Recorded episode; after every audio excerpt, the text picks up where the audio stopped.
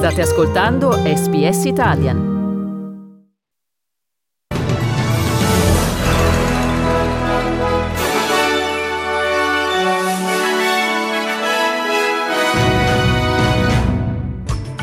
Il governo accoglierà la raccomandazione della AEC di estendere la possibilità di accesso al voto telefonico a chi è risultato positivo al Covid prima di martedì. Mosca si dichiara pronta a riprendere i negoziati. Per Kiev il cessate il fuoco ora è impossibile. Italia, Consiglio dei Ministri Lampo, Draghi ottiene la fiducia sul disegno di legge concorrenza. Stefano Oldani vince la dodicesima tappa del Giro d'Italia. Buongiorno da Magica Fossati con il giornale radio di questo venerdì 20 maggio.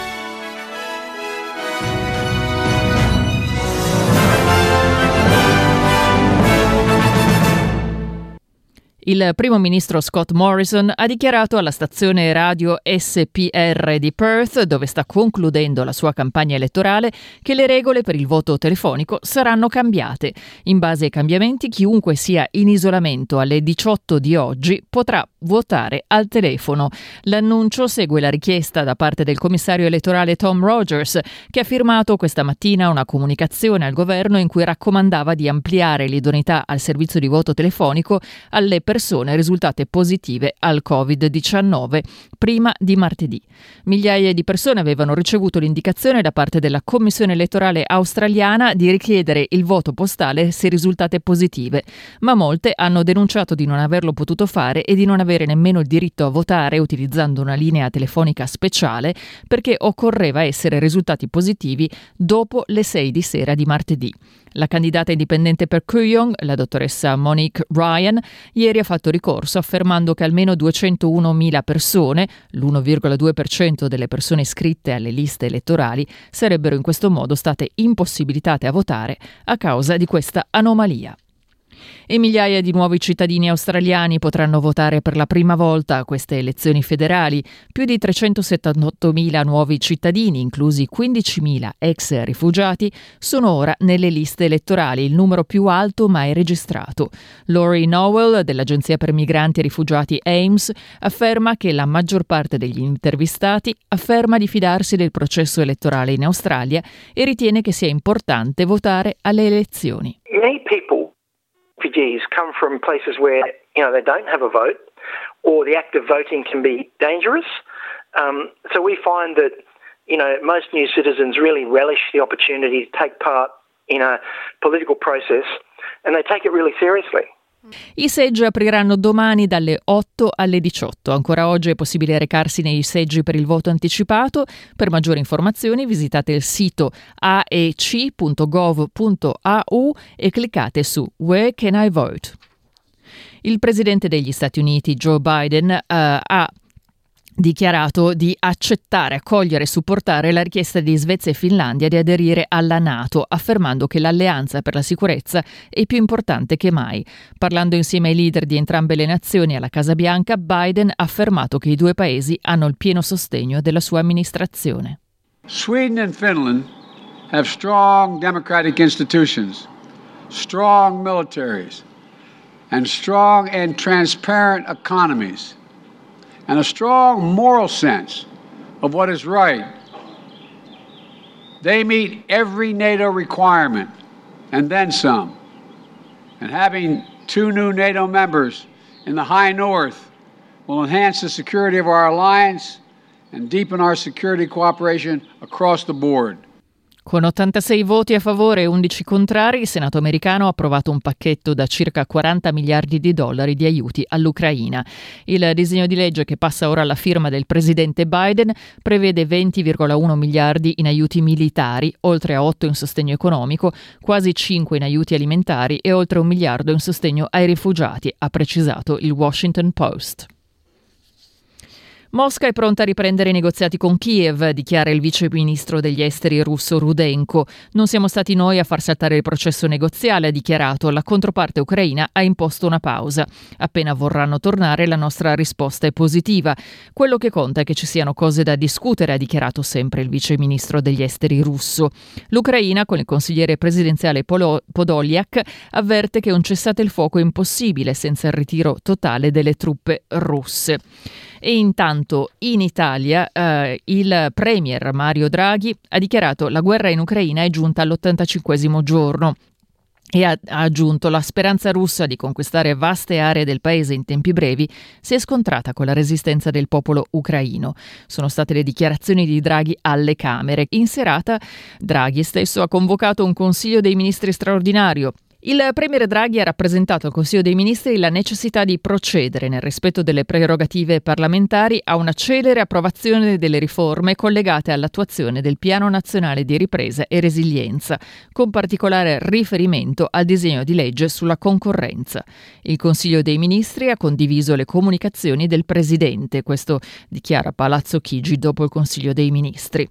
Nel Consiglio, convocato d'urgenza e durato dieci minuti, sarebbe stata autorizzata la fiducia fiducia sul disegno di legge concorrenza qualora le circostanze, riferiscono alcuni presenti, lo rendessero necessario e un nuovo rapporto ha rilevato come l'Australia abbia le più alte emissioni pro capite di qualsiasi paese sviluppato nel mondo. Il rapporto del Centro di Analisi Climatica ed Energetica Amber classifica l'Australia come primo paese inquinatore nel G20 e nell'OECD e indica che ogni persona australiana emette quattro volte più anidride carbonica derivata dal carbone rispetto alla persona media a livello globale. Dave Jones di Amber afferma che nel 2021 più della metà dell'elettricità australiana proveniva dal carbone, mentre un ulteriore 18% era derivata dal gas.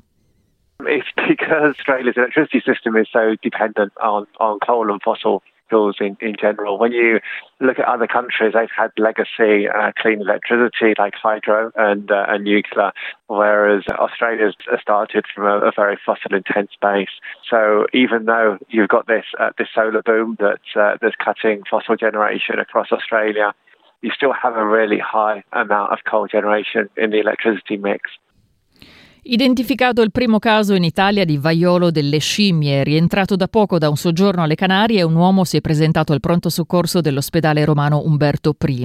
Altri due casi sospetti sono in fase di accertamento, ha annunciato l'Istituto Spallanzani, dove è stato riconosciuto il contagio. Altri casi in altri paesi europei e Nord America non presentano segni clinici di gravità. La trasmissione può avvenire attraverso goccioline di saliva e a contatto con lesioni o liquidi biologici infetta.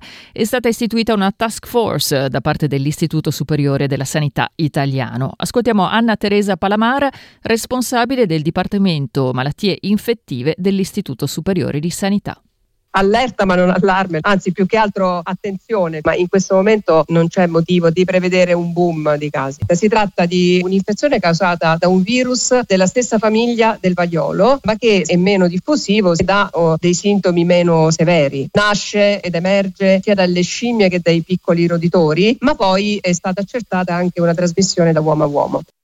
Ha preso il via Torino la 34esima edizione del Salone Internazionale del Libro. La manifestazione, che si presenta quest'anno come la più grande di sempre, è stata aperta al Lingotto alla presenza dei ministri Dario Franceschini e Patrizio Bianchi.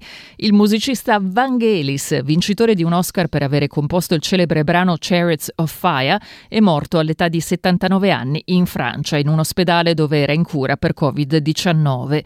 Il primo ministro greco, Kyriakos Mitsotakis, ha rilasciato una dichiarazione definendolo un pioniere del suono elettronico. Sua la musica per il film Chariots of Fire del 1981, ma anche eh, colonne sonore di Blade Runner di Ridley Scott nel 1982 e Bitter Moon di Roman Polanski del 1992.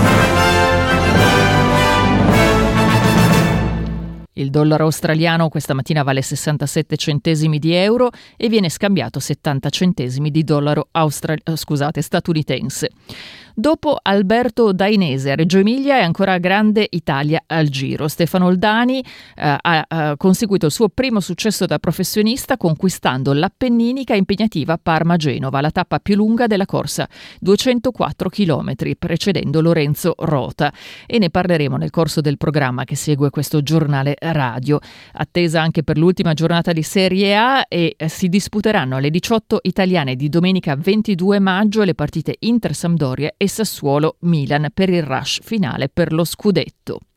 Il 23enne australiano Zach Stubblety Cook ha battuto il record mondiale dei 200 metri rana maschili. L'atleta, nato a Brisbane, ha nuotato in 2 minuti e 5,95 secondi. Previsioni per la giornata di oggi a Perth, piogge sparse 21 gradi, Adelaide prevalentemente soleggiato 18, Melbourne parzialmente nuvoloso 16, nuvoloso a Hobart 14, Canberra parzialmente nuvoloso 15, condizioni analoghe a Sydney 20 gradi la massima, a Brisbane piogge in aumento 22, a Darwin una giornata di sole 35 gradi.